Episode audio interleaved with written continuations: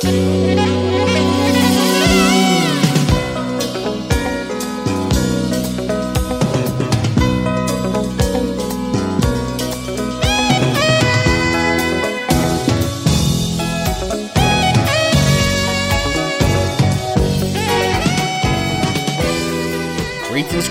And welcome to the latest episode of Let Me Tell You Something's Silver Screen Visions, a series within the series of Let Me Tell You Something, in which myself, your regular Let Me Tell You Something co host Lorcan Mullen, and with me as always is the Max Olesker to my Ivan Gonzalez. Simon Cross.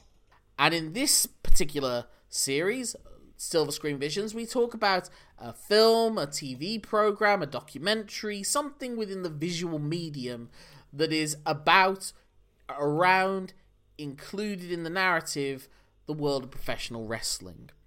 For this one, Simon, we've gone with a six episode full series, and given how lazy we are, yes, you better believe those are a half hour British sitcom episodes. Already Britain's longest running show. what are we talking about today, Simon? We are talking about season one of Deep Heat. Now for something very special.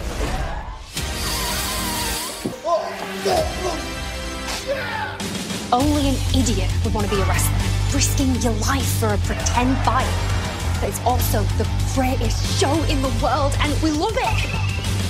Are you idiots ready to show what we can do? This is the saddest thing I've ever seen. Deep Heat. Monday, the 28th of March on ITV2 and ITV Hub. A sitcom set within the world of well, I don't know. It's like it's in its whole self-contained world for the most part, isn't it? Yeah. Do you want to give a better idea to people what the basic concept of the program is, Simon? It's a it's a new edition. It's a story of a young girl called Holly who helps her mum run a wrestling promotion on which her brother's the main star. But her brother betrays her mother and goes off to form his own wrestling promotion, scooping with him half of the roster. The more the bigger, more Vince McMahon friendly half of the roster, roster with the ex- with one notable exception. But I think Vince loves dwarfs anyway. I'm babbling though. So what Holly does is take the salvage remnants of her mum's promotion and tries to get the roster together to perform at their scheduled biggest show of the year, their WrestleMania, if you will. And it's how we get from that's the setup in episode one, and the final episode is that big spectacle event, and the four episodes in between are how they get there. It's set around the northwest of England, though I don't think it's meant to be Liverpool and Manchester, but it's meant to be hmm. towns set around the towns on the outskirts of those areas. Yeah. There's at least a couple of Scouse and Mancunian accents in the show. Although they really do sort of come from everywhere, I suppose. But yes, much like I don't know if the writers and stars of the show, Max and Ivan, took the Mitsuharu Misawa led departure of the majority of all Japan talent into Pro Wrestling Noah as the launching point of this show. If he did, I hope he didn't mention it in the pitch meeting to the ITV2 bosses. you know! Noah! Leaving only Toshiaki Kawada and Masanobu Fuchi. Come on! I don't think this. It's like George Costanza trying to pitch the show. this is the show! so, uh, this was something where. I mean, were you even aware of this show until I brought it to your attention, Simon? I was not. It had made zero impact on my radar whatsoever. So I suppose this is something that I've always been not necessarily aware of this show, but the partic- the key creative talents behind it I've been uh, an active follower of for the longest time now. So in 2010, I did my show at the Edinburgh Fringe, Confessions of a Smart Wrestling Fan, which later spawned the book, which really was what led ultimately to this podcast existing since you saw the first test performance of that in the Bedworth Art Centre. Yep. A year later, there's the biggest event of the year at the Fringe is this show called The Wrestling that takes place in the Pleasance Grand. The Pleasance is the biggest venue for comedy in Edinburgh, or the most high profile venue for comedy in Edinburgh. And the Grand, where it was put on, is their biggest venue. And the key creative forces behind that show are a comedy sketch duo called Max and Ivan. Max, in particular, is the driving force behind it because before he took up comedy with his comedy sketch performing partner, Ivan, he was a professional wrestler. Ah. That he also, I don't know if he is still to this day, but for the longest time, he's been a writer for Esquire magazine. And if you Google him, you'll see a couple of articles in Esquire. One about his life as a childhood wrestling fan, as as a young wrestling fan. He fell in love with it at 11 years old. His first taste of it was going around to a friend who had Sky TV in 1998 and seeing The Undertaker and Paul Bearer try to kidnap Steve Austin and embalm him before Kane came along. And, you know, it's a, uh, for an impressionable 11 year old. You know, your standard stuff. Standard childhood stuff. And so from there, Max became obsessed. And one of the things that Max had going for him as a piece of good fortune was that he grew up around Portsmouth. And Portsmouth was the location of the FWA training camp. And around Oh, the late 90s, early 2000s, especially the early 2000s, the FWA was the big name in British wrestling. And so he had the good fortune of being around where some of the big names are. And he said in his in the article that he managed to get time training with the likes of Bret Hart, Bryan Danielson, and even Mitsuharu Misawa. Which, if we ever get the chance to get him on the show, we'll have to talk to him about that. And that was what he was doing. He was he was like the he debuted when he was about fifteen or so. He claims that he was the youngest active pro wrestler in the country. Now, I was going to shows in Birmingham with literally thirteen year olds wrestling mm. because that's how British wrestling goes. So I don't know if that's a full claim, but it might have been within like the more legitimate end of it. I don't know. Yeah. Although the Knight family, you can imagine Yes, some yeah. of those Yeah, started young. They, they, they were headlocked when they came out of the womb. Exactly. and, um, oh god, I'm not going to make the joke. Uh, so, Don't.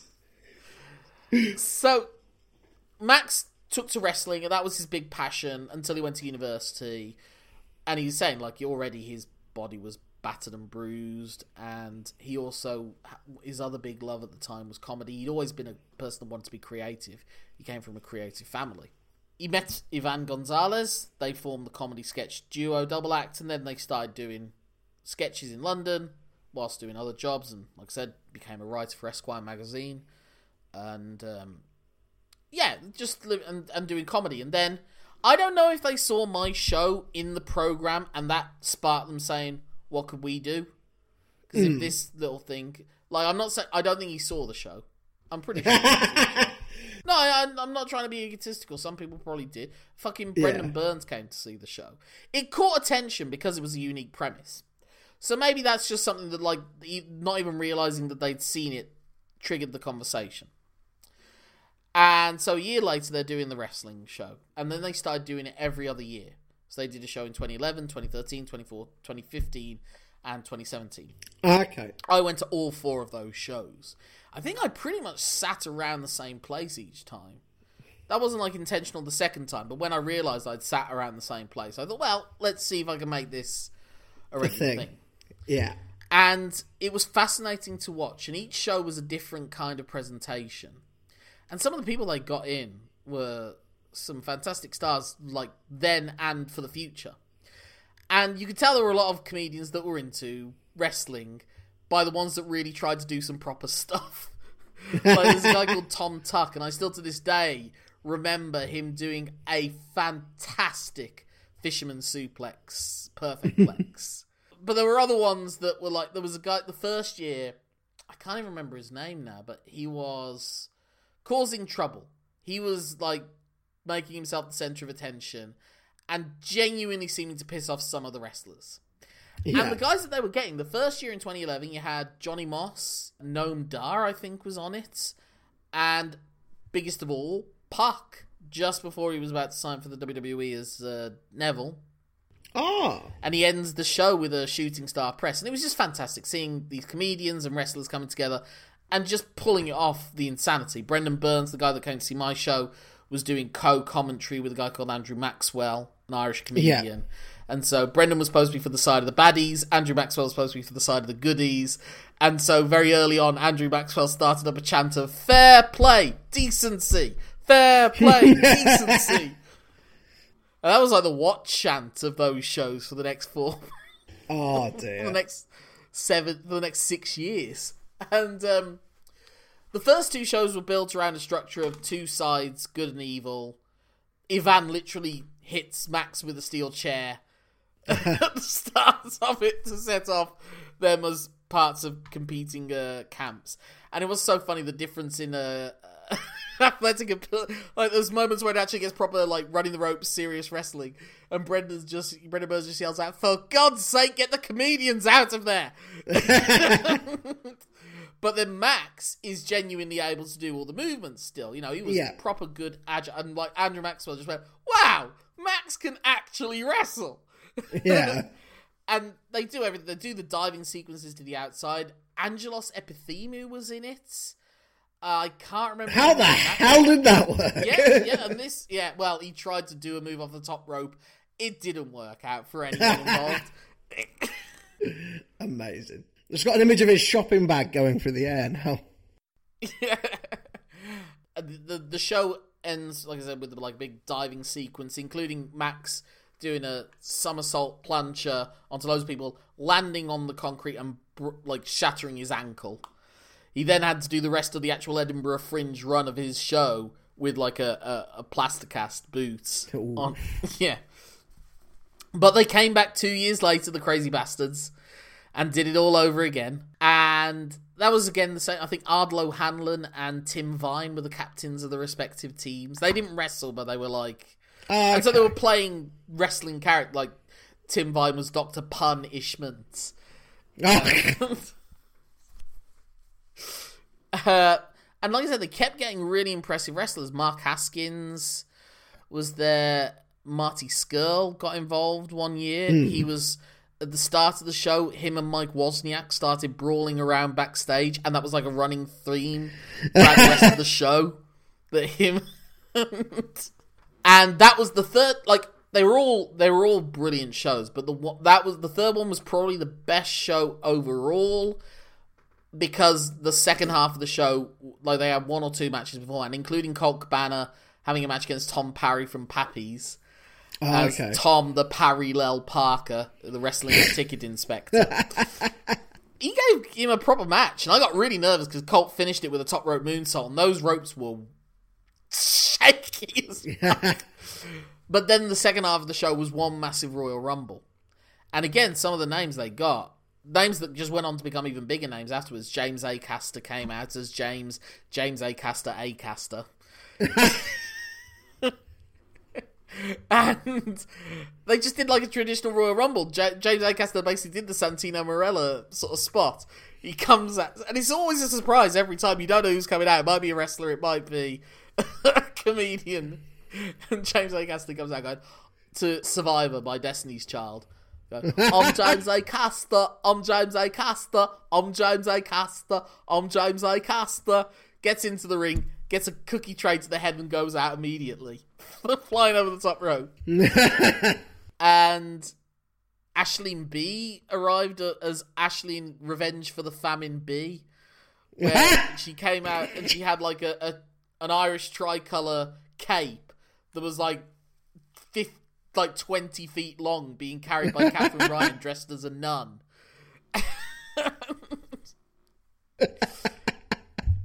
And Marty Scurll, now knowing what we know, it's not quite so entertaining. Picks her up for like a gorilla press slam. There's photos of it uh, online and everything.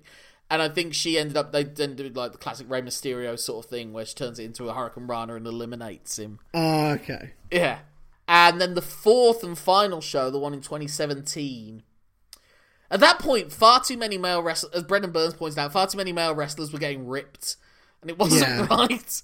Like, uh, what's his name? Joel Dommett? Is that it? The guy who hosts quite a lot of stuff on TV. Oh yeah, yeah, yeah. yeah, he was in. He was, and he just shredded.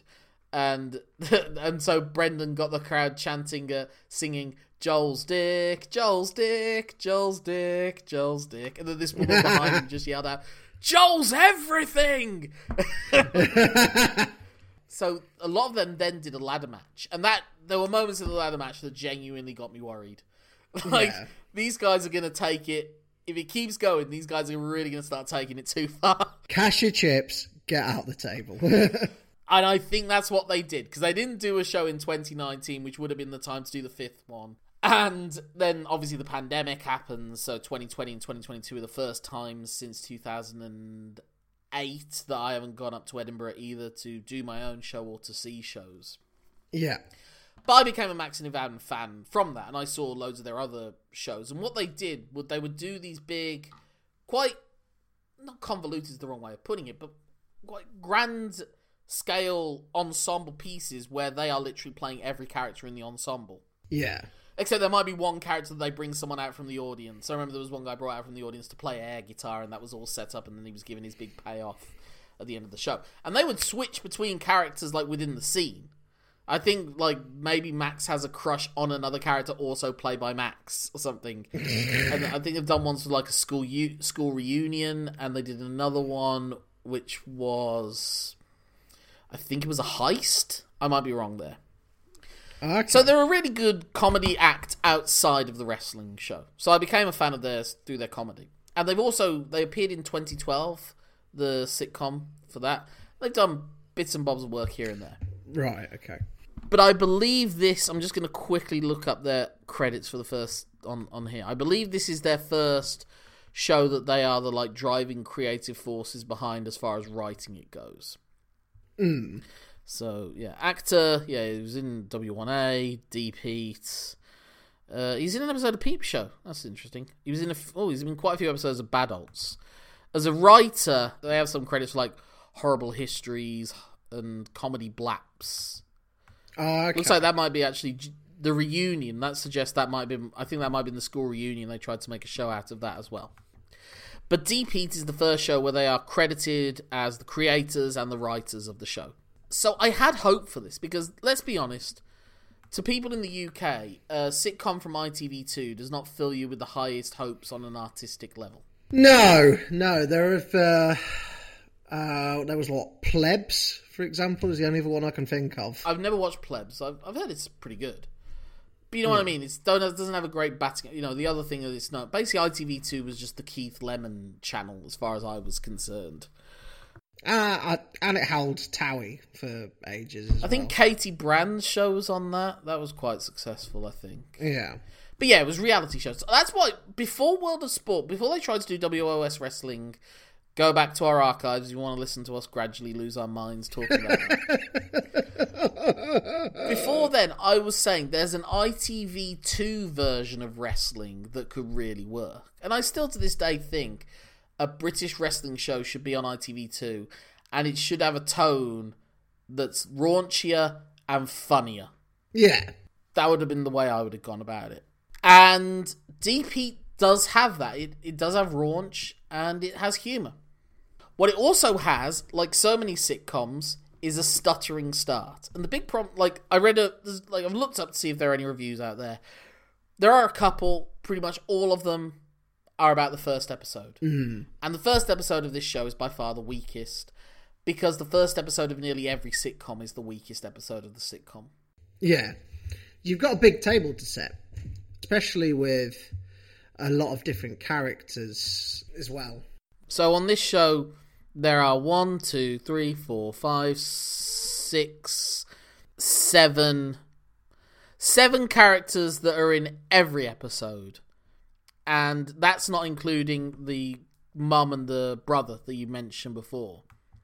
Who actually the brother might have been in every episode, but like some of brother is in in like a, a yeah. video or something Yeah. but he's not necessarily interacting with the characters there and then. Because, and to be fair, I think that one of the reasoning behind that is those two actors are the biggest stars that they have in the show. So I hmm. wonder if they maybe couldn't afford them because it's clearly a show on a budget. Yes. But it kind of works because these are wrestling promotions on a budget. Yeah. Because to give you an idea, so the, the, those cast members are Richard Fleeshman, who plays the self-centered brother who, as you say, leaves with all the best members of the roster Nick Nitro. to form Nitro Pro Wrestling, named after himself. Well, he seems to be known most of all for Coronation Street. He was Craig Harris in Coronation Street. Although, actually, he stopped being on that show in 2006, so it's maybe not as big a. Although he was in the Four Weddings and a Funeral series, the remake that Mindy Kaling wrote. So he's he's got some good credits on his name. Yeah. He was also in um, Call the Midwife. He's been in an episode of that. So, and I have to say, I think he does a good job for who he's supposed to be playing. Yes. And the biggest name for me, anyway, is Pippa Haywood, who I know through the Brittas Empire, where she's Mr. Brittas's long suffering wife. Mm. But I think other people will know her maybe best of all for Green Wing, where she's like a. I don't even know how to describe her character. I don't know how to describe anyone's character on uh, a Green Wing. But she's got loads and loads of credits. Is she an office She's- administrator yeah. in Greenwing? Yeah, yeah, yeah. She has like an affair with the Mark Heaps character. Yes, yes, yes. I know, I know. Yeah, she's very good in that. Very good in Green Wing.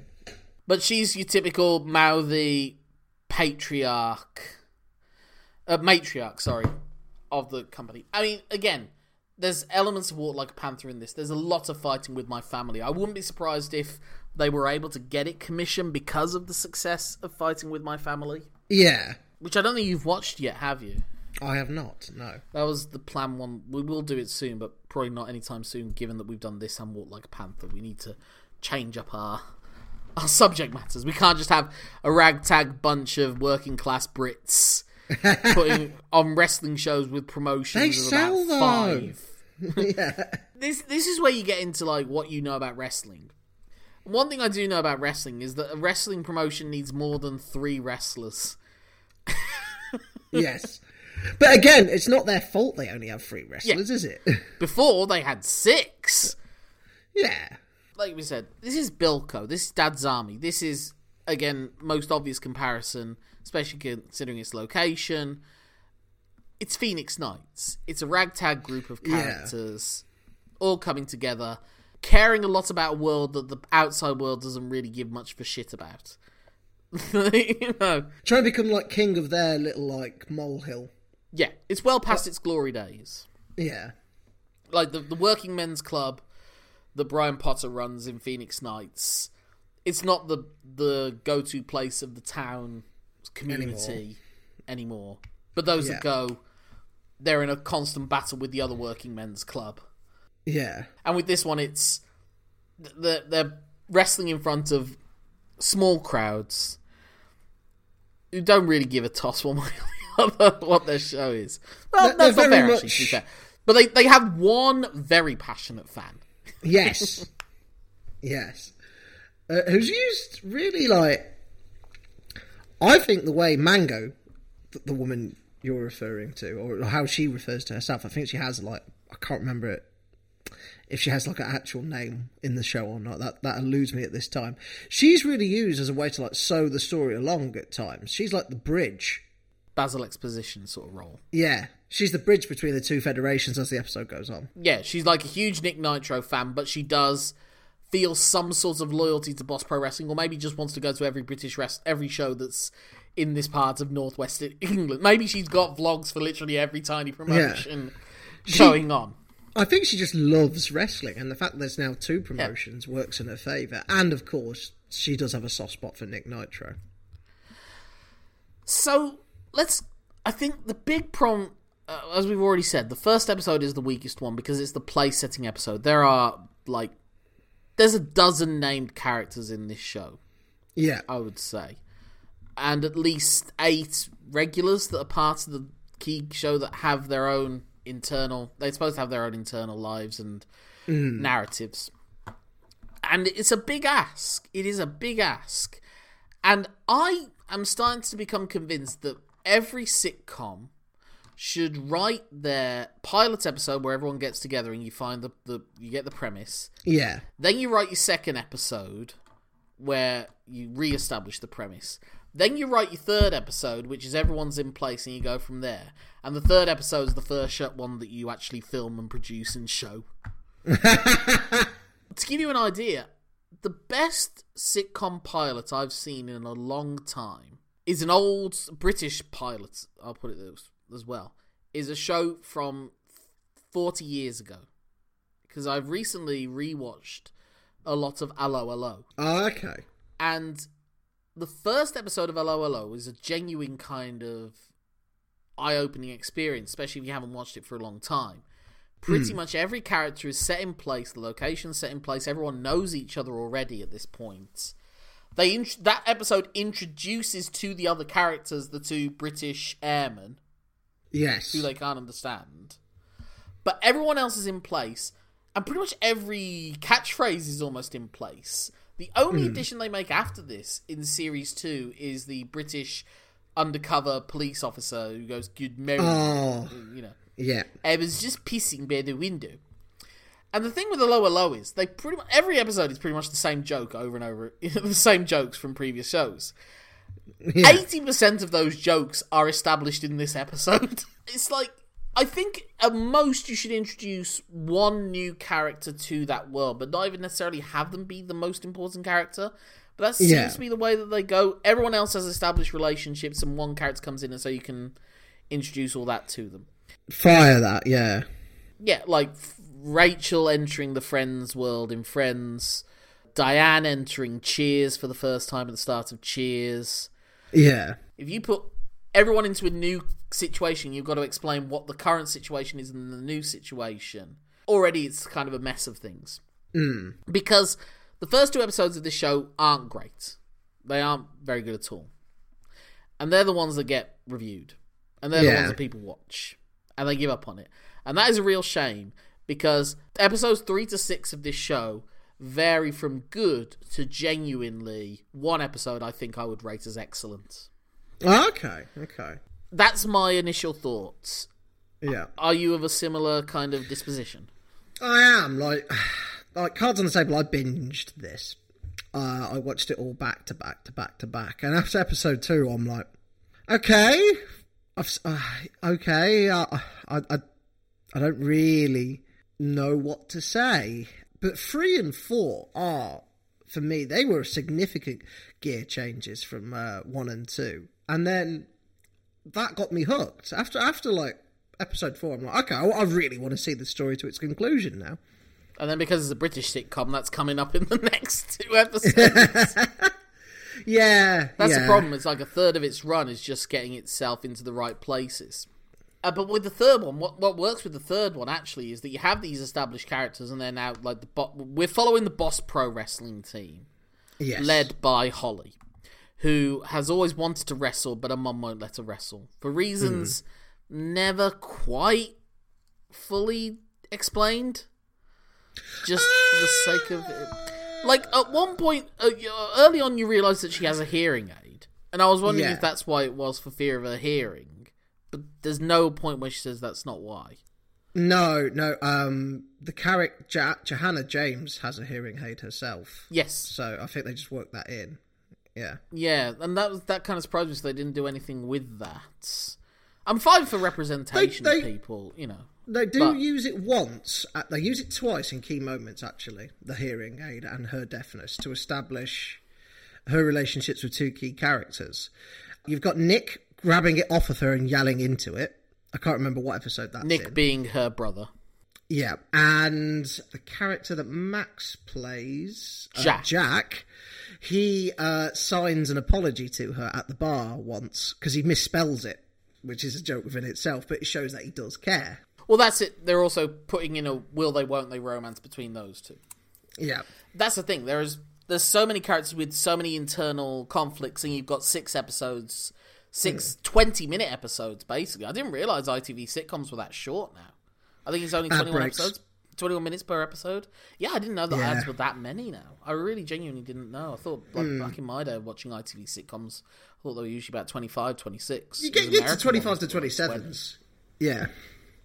But ad, ads rule the rules. Now, Johanna James, uh, out of all the main actors, her Holly's mum aside, that's the one I knew the most prior to this because she she got I've seen some of her initial like breakout uh, Facebook comedy videos where it be like the swearing uh, the nun with fake swear words chicken nugget yoga.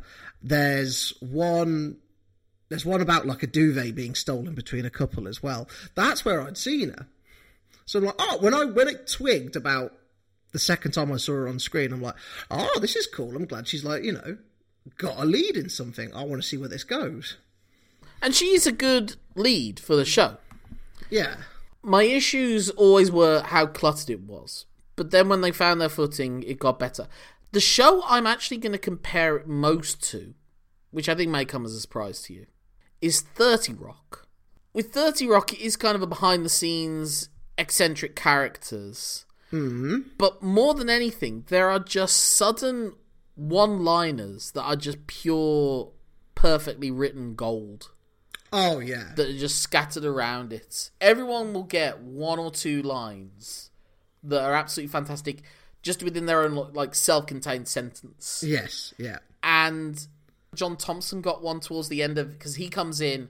Like I said, that's where it, it starts working from the third episode when you bring in a new ingredient to what you already know and how it affects the different characters. Because mm. he's playing Ivan's character's long lost father, and he's this great well, South American. I suppose it seems like it's a cliched Mexican thing, but not really. I think Argentinian because of like the panther. Yeah, he mentions the Argentinian be it. Falklands that he used the Falklands in Yes. a promo or two. I think he's meant to be playing like a Lothario, an Argentinian Lothario.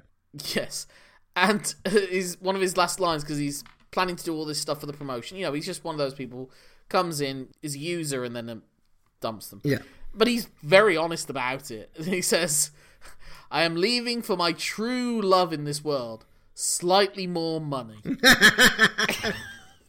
such a wrestling line as well. I think uh, that's that's that's. I think that's a nod. That's a sleazy scumbag line, really. It's just that the overlap on the Venn diagram is quite large between wrestling and sleazy scumbags. there are lots of those great little lines. They give Nick Nitro loads of little fun lines like that. Like those might be the only lines he has. One of the key things they make is kind of post speaking out. It's less immediately charming, but his predilection towards I think he says I've been I've been running fifteen freshers fairs. Yeah. like. 15 freshers weekends in a, in a row. or F- Four. yeah. Yeah, yeah, yeah. Then quickly corrects himself. And then the line where there's a line in one of the episodes where he's like, "Fuck yous all." Not the men, obviously, and not my sister, not you. He is very good for like it's a very broad performance. It's a very two dimensional performance. yeah, But I think it's fine enough because British comedy is traditionally of that broad nature. Sometimes it can be a bit much. But it's about wrestlers anyway. Wrestlers are larger than life characters to begin with for the most part. Hmm. But for me, the episode that I loved in this run is the fourth episode. I, if I was to say, don't watch anything, if I was just say give you one episode to watch, it's the fourth episode where they go to, I think it's called Ponkins? yeah, What's it called? Potkins. yes, Now, as a kid who did grow up not being able to afford going to the Butlins and the Pontins of this world, and instead going to cheaper alternatives, that did put on wrestling shows that were literally only four people hmm. That have two singles matches and then they have a tag team match, or they have a four man battle royal and then they have a singles match or a tag team match. this rung true. And there's so many great jokes throughout it that they're having so much fun. Not just about wrestling, but about the shoddiness of the the situation they're in yeah, and the very, very tuned out, disconnected man in charge of the holiday campsites who's just inherited it from his dad or his uh, granddad. Very lackluster, s- reciting a po- uh, a little poem of Yeah. introduction that's covering all the legal situations, and there's just so many wonderfully dropped little liners where he's walking them through around somewhere and he goes, and yeah, due to a couple of complaints from the trades descriptions act about the lack of craziness, we're only allowed to call it odd golf. The walls are pretty thin. reinforced cardboard, actually. and because it fixed them all at this location, that allowed you to see how each character reacts to it. And so the old school wrestler, who for the whole first episode I was trying to figure out, is that Bobby Davro? You're referring to Clifford, the what's he called? The gentleman wrestler? What's his yes. Yeah. And he's old school in the truest sense of the ga- of the word. He was in Rogue One. Yeah. He's got a lucky razor Yes. blade. Yeah. Rusty razor blade. Loves a beverage as well. Yes, that's the thing. He's a raging alcoholic, and so he's just taking advantage of the free booze. So the big, actually, maybe the biggest star for a lot of people is Sharon Rooney, who people know for my M- Mad Fat Life. Is that what it's called? My Mad Fat Diary, I think. I never saw the show. Yeah, My Mad Fat Diary, I think. and she was also in a good little Benedict Cumberbatch film that came out recently called The Electrical Life of Louis Wain. Hmm. And just a really good actor. And she is playing a Glasgow, because uh, she is Scottish herself. She plays a lady wrestler, you know, sort of put in that sort of Klondyke Kate Yeah. sort of apparel look. But she's also a huge fantasy enthusiast. And I was kind of wondering I guess I get the connection. But then in the third episode, what they establish is that she is the writer of the show. Yes, yeah. Because that was one of the things. It was very hard to get a grasp of what these shows were. Like, they, they could only be an hour long or so because there was hmm. only three of them. And at one point, they do say it's only an hour show, so we don't have to worry. And because they get booked for a residency of three shows a day for all seven days of the week, Yes. she has to write 21 episodes and she assumes that everyone's like returning for the same shows. So she comes up with she's you know it's like Charlie's She yes, yes, exactly like I was going straight for that. and she's introduced as time travel and Yeah. I have that down as her Vince Russo moment in Yes. my notes. but that worked because she's already into fantasy so obviously she's kind of into that sort of science fiction noodly Yeah. and so the idea that she's a creative person that likes fantastical stories so I like that but that was really the only episode that played that that I can recall that she was the writer that she was the creative force behind it It's well, the creative force they do ask her to do the logo for for Boss Wrestling, but in episode two. Yeah, so she's the most artistically creative person out of all of them, and like wrestling is just a a another place for her to be creative. It seems, Yeah, and she's also very like sexual, and Hmm. she's like does the sacrifice because then they do the fifth episode, which I think was probably the one that they were probably maybe the right. It's one of those ones that you feel like writers love this episode. yeah, Where they take them out of their element and then it's just them being characters. It's like the community episode where they leave the college for the first time and they go to a bar. Mm. So it's seeing them outside of their set location and you really just allow them to wallow in the characters. yeah, And again, it's good, but again, this is what six 21 minute episodes. So this is like a- just basically a 2-hour film where they've crammed in six lots of storylines for each episode plus an overarching storyline. Hmm. If I was in charge of the show, if I was suddenly brought in as the producer, if I'm like Michael Grade and Ben Elton coming into the second series of Blackadder and saying this is a lot of everything. For this to work it needs to the budget needs to be slashed. I, I mean you can't slash this budget any further. Yeah, but if i was in charge of dp series 2 i wouldn't like not to write it but just tell them what to do i would say the characters get a contract for a residency at that holiday camp the whole of the second series is set in that holiday camp over three months.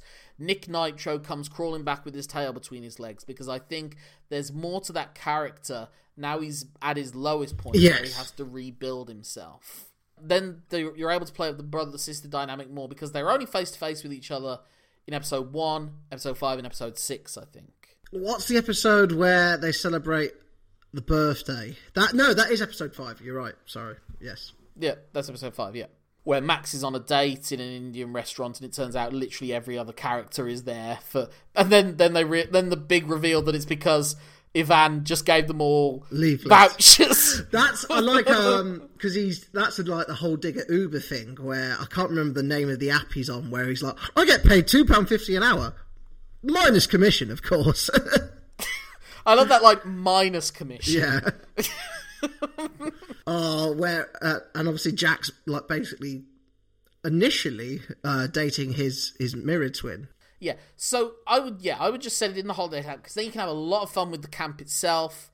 And I always thought of all the characters, Ivan's. I was always surprised that Max and Ivan gave themselves two characters, especially at the start, that felt like the two almost least important characters or the least funny, the most easily detachable.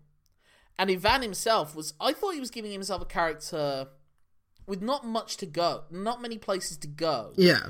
In that he always has this cheery disposition. He doesn't have wild mood swings that can allow you to take him down all the different paths. And if he goes down that one place, then there's not that many places you can take him. But what I love is that when he goes to the holiday camp, it's kind of like he's found a new lease on life. Yeah. And he's happy to do anything there. So again, if you set it in that holiday camp, he could literally be doing he'd be kind of like one of the like the kids in Bob's Burgers, just this eccentric little world to himself Yes. He is a bit like Gene. that allow, again allows you to explore. So you're exploring both the wrestling world that you can continue, but also, like I said, those holiday camps. And it was those holiday camps that Max was going to and wrestling at, and obviously, and I think again that resonates with this episode being, for my money, by far the best one, the one that I would say go with that going forward. Yeah, I, I get that, and also it gives them like a settled board to work off of. Yes. Yeah, because they're always moving around. In the first episode, they're in one place, then they've got to find their home base, and they find out the show they're supposed to have the rings not allowed. I mean, that's proper. I thought they were going to play up a lot more of that, like, mm-hmm. pathetic, inter-promotional, you know. Spitefulness. Because I have heard, I have heard stories of British wrestling shows where they've paid ring manufacturers to not deliver a ring to a particular show. Yeah. I've heard of that stuff. And and again, I thought that's where they would go down, but because they didn't have Nick on as much as they anyone else, they didn't have the mother was off. You know, for two episodes, she's not there in person. She's in the hospital because she has a heart attack at the start of the first episode. A, oh, a Teddy Long level heart attack. She goes for it. Yes. I think she's meant to. Like, in all fair, I don't think that that's an over egged pudding. I think that was meant to be a flat, like, because she's a show woman in of in of herself. So I think she that's just her nature rather than anything else. I felt like I got what they were trying to do. I, I imagine that was like told that's your selling point, that's your through line, that's your emotional arc is the family, but you can't use two thirds of this triangle for much of the show. So work with that, which leaves a lot of heavy lifting to Holly's character Yeah, as well to the show. One of the things, that, like I said, Max goes out there and in the wrestling show uh, at Edinburgh, and Andrew goes, Max can actually wrestle. yeah. And that's another thing I really want to commend this show for. It seems like everyone on the show was at least to a certain degree trained to do their own stuff. My guess is they can't afford stunt performers that much, so they kind of got to do what they can. And so, especially with Max, you hmm. see him doing backflip, landing on his feet, and you know doing dives to the outside and everything. Yeah, and Ben, I mean, a man that muscular, obviously, half the battle's there in terms of like looking, like doing like strength moves and looking strong. So Ben, I believe, was a social media star. He's hmm. Irish, isn't he? Yes, I yeah, was trying to point. I was trying to locate his accent, and I finally figured it was Irish. Again, his was a character that was like. He was like he was like really optimistic. Again, he was kind of he was almost a bit too much uh, similar to Ivan's character in that he was just cheerily optimistic and getting into weird sort of situations. But his were that he had like an OnlyFans account, and he's like, Oh, when he squirts that jam donut on himself. yeah, like Wednesday's Jam Donut Day, Yeah. or something. But he's just again like Ivan's character, a bit too affable and just happy to go with the flow. Like he wrestles a match and then he's given like a like a jock strap to put on his head because they need him to go out and wrestle another match immediately after. For Ben, episodes four and five, I think, because he has a really good. That holiday camp is just chock. Each character has a really good subplot. Whether it's uh, Maya's obsession with getting that pot of money, yeah, Clifford drinking himself into oblivion. With Ben, it's eating the strange meats. It's like, oh, have you got any more of the lamb fish? yeah, yeah. So there's somewhere you can you can go with more of that, and the idea of him doing all sorts of weird stuff. Like you don't fully know what life he's leading Yeah. outside of this world, but it's but it's making him a lot of money, maybe. Because uh, what I will give him is that he gets the one big why wrestling's great speech. Yeah. In the it's not like a long speech, but it's just a simple thing of like, how great is this? How how wonderful is wrestling that it brings people together and we Mm. do this show and the friends that we make along the way. And he's just this great optimistic character. Again, just my my problem is that, that wistful optimism is almost exactly the same as Ivan's character, just going down a different path. Yeah, I, I, I know what you mean. I, I think with Ben, it's more like I, I'm big and hot, so I, I'm naturally optimistic because things just happen. Yeah, Ivan's yeah, the way Ivan dresses up his character, he looks like a bit of a not the brightest Yeah. spark. Whereas he's not like hot, and obviously he it's more Yeah. like a downtrodden, down on his luck guy, but will always like see the bright side of things. His relationship with his dad in episode three.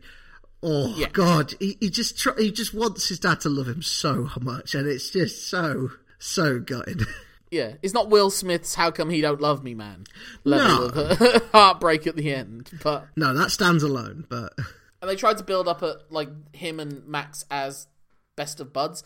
And again, I think it's it's a great sign of their um, lack of selfishness that they they have cast characters that like Max is maybe fourth on the call sheet and Ivan is maybe eighth on the call Yeah. sheet on their show. That they haven't given themselves like all the big.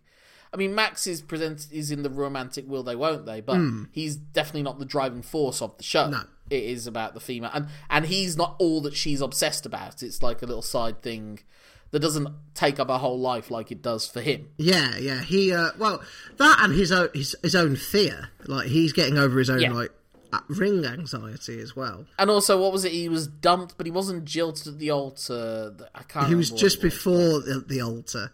So that there was the wedding Yeah. was there. They didn't get married, but she just got cold feet at the last second. Yeah, I wonder why they went with that. You'd think it would be more emotionally damaged, especially like being humiliated in front of loads of people. Yeah. which is what happens when you're jilted at the altar. Would make more sense. Well, It basically was jilting at the altar because it, now he, he says he, he's the one that had to go out and announce it to everyone, and that was humiliating for him. Yeah, okay, yeah, yeah. Because I just remember they said he wasn't at the like he was like, but he was like even worse. But I was trying to remember. You know, Yeah.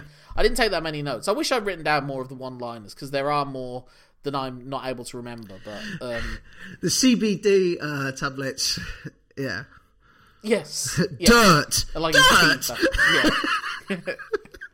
uh, another fun cameo as well from Matt Lucas. so good. John Thompson's cameo for emotional story development is very important and he's very, very, very good. But if you're talking pound for pound, a jokes per minute, laughs per minute ratio, I give the edge to Lucas. Superb as the car park administrator. As a man who works in the council, I have seen people like that. There are jobs worse in every form of life. Yeah, it's not the not the most original character in the world. Whereas, you know, so what we feel about John Thompson's character, even if that's like the deadbeat dad is a is a tr- trite one, not quite in John Thompson's presentation. Of Yeah. it? I think again, if you if you fix it at that location in the holiday park, and then you bring characters into it, because like I said, that's why the John Thompson one worked because you took it, you brought him into the established character. So you could have like every episode is someone comes in to help them for that week in the holiday camp. You could have an uh, you know um, an ex WWE American wrestler like really down on his luck or something in another episode. Yeah. you could bring John Thompson's character back. or even um, like a particular guest interacts with someone in a certain way or something like that. Yeah, you could have someone come in as like a proper. Say that the number one fan also rents out the ho- the the holiday place so that she can see every show, and so again she can have like a a, a relationship going on with the writer, uh, Bertha. They do that though, don't they? Because that's where Bertha's uh, reality collapses in the holiday camp episode, where she points out a flaw. No, isn't it Max that points out the flaw? Oh, got it. No, it is Max. Sorry, sorry. Yeah. So instead, they could have it, but you could also maybe for one episode introduce a smarky guy who's like giving them star ratings, and it really obsesses all of them. one episode. Yeah, Depictions of the wrestling, like I said, it's like uh, outside of the holiday camp shows, I haven't seen a show with that few wrestlers that can work, and it does. It also seems more along the lines of the. Uh, how wrestling seems to work. He went walk like a panther, so everyone's out there all the time, and it's like an Yeah. ongoing gauntlet match or something. But the action's really good. Yes. And I do get a sense of these are the sort of characters that maybe Max has encountered during his times running, driving down the roads with wrestlers. Oh yeah. So, overall, the first two episodes aren't good, but I will overall give the show a 7 out of 10. Episode 4, I'll go up to an 8. Hmm. I would say watch that episode. If you like that episode, at the very least, watch 3, 5, and 6 as well Yeah. maybe watch the whole show. But episode four, in the holiday camp, that's what I would like the show to be going forward. Hmm. Either set in the holiday camp or of that level of quality lines, now defining characters that you can see going out into their own little worlds. Yeah, they're fresh. They're they're a bit fleshed out now, which is good. And Yeah. the way, it's open ended the way they wrote the story because at the end it's like, oh, we're still like buggered financially, aren't we? Well, yeah, I gave away all the merch, but but because it's because it's pro wrestling and because it's so wacky, you can easily like just make a series too. Like it's it's not like. um Someone's been gunned down or something like that. You know what I mean? Like you've got space. You've still got space. Yeah, yeah, yeah. And it doesn't need to be a success. I think it, very. It's like I think one of the cleverest thing, one of the wisest things they did in Thirty Rock was made it clear very early on that this was a terrible show. There's- There's too many farts in the fart machine. Whereas the other show that was set in a SNL like sh- program that came out that year was Studio 60. And in that, this is like the most devastating satirical comedy. It was written by Aaron Sorkin. So they were trying to do the West Wing for SNL. And Ooh. the West Wing doesn't work for SNL. No. oh, that one! Yes, yes. I knew it as Studio 60 on the Sunset Strip. God. Yeah, yeah, yeah. Oh, yeah. Oh, the many Studio 60 shows. Yeah. that were confusing you. yeah, I hope this gets a second series. I think a lot of stuff on British TV doesn't get any kind of chance, and a lot of people won't give this show a chance based on the first episode, which is also it's not terrible, but it's just pilot sitcomitis Yeah, is what it's look, got. everyone has that handicap. It's just how you overcome it. Yeah. And like I said, I think I think it's better to do a show that starts off like six months, a year into whatever situation they're in, and then you write the episode where they all meet each other later on in the show, where you can then play with what the characters are now against what they were like. You know, I think at the end of series t- three, two or three of Frasier, they ended it with the first show that Frasier did hmm. like coming into the studio. Whereas when you go into series one of Frasier, he's several months into the show at that point. Yeah.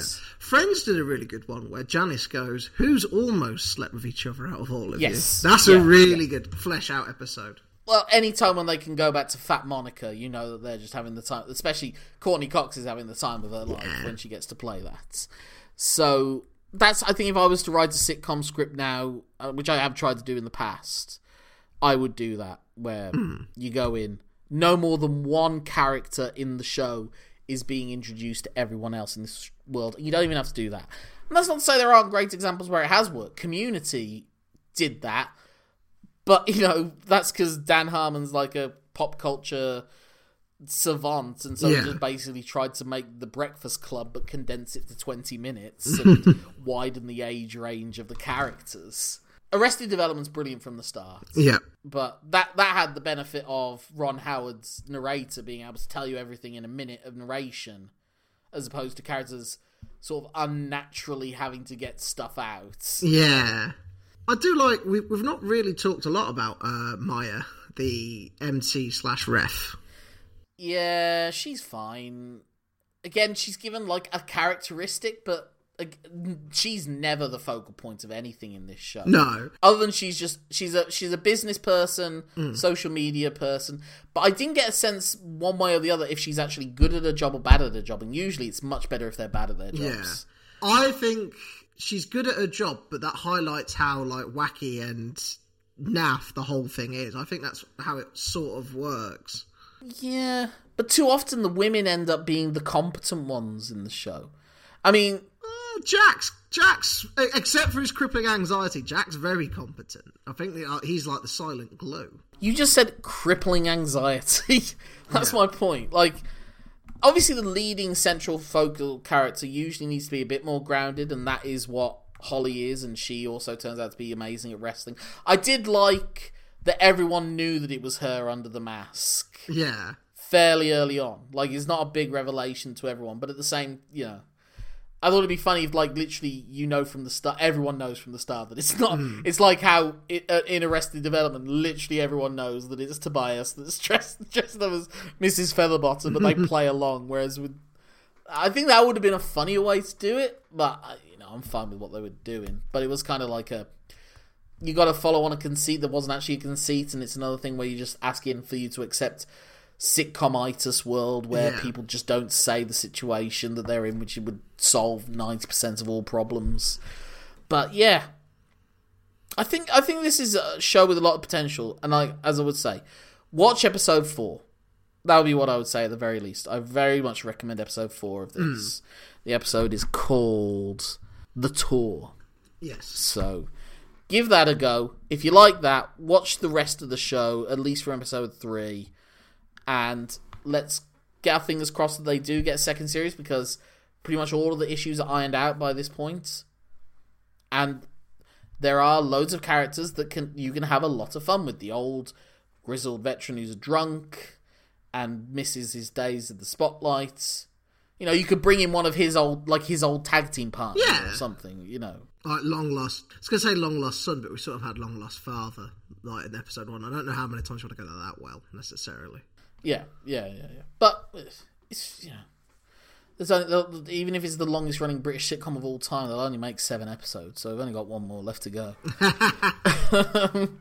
that's that's it for this episode.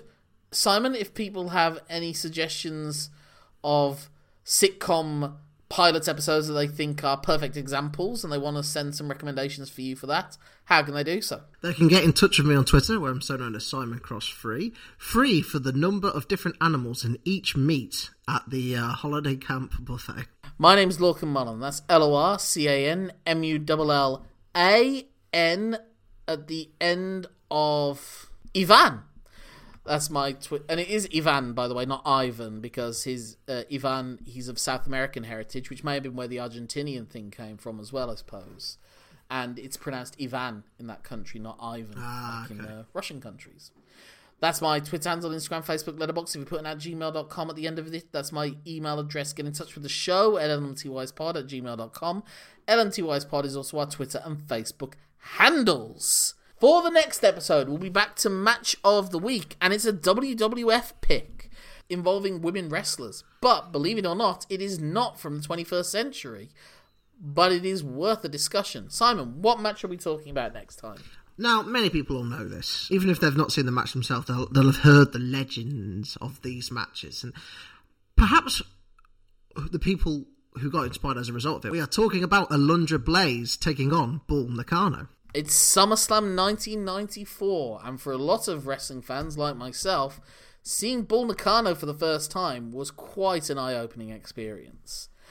But until then, there's nothing left to say at this point, except that my name's Lorcan Mullan. My name's Simon Cross. Thank you for letting us tell you something. Have a great time, and until the next time, the balcony is closed.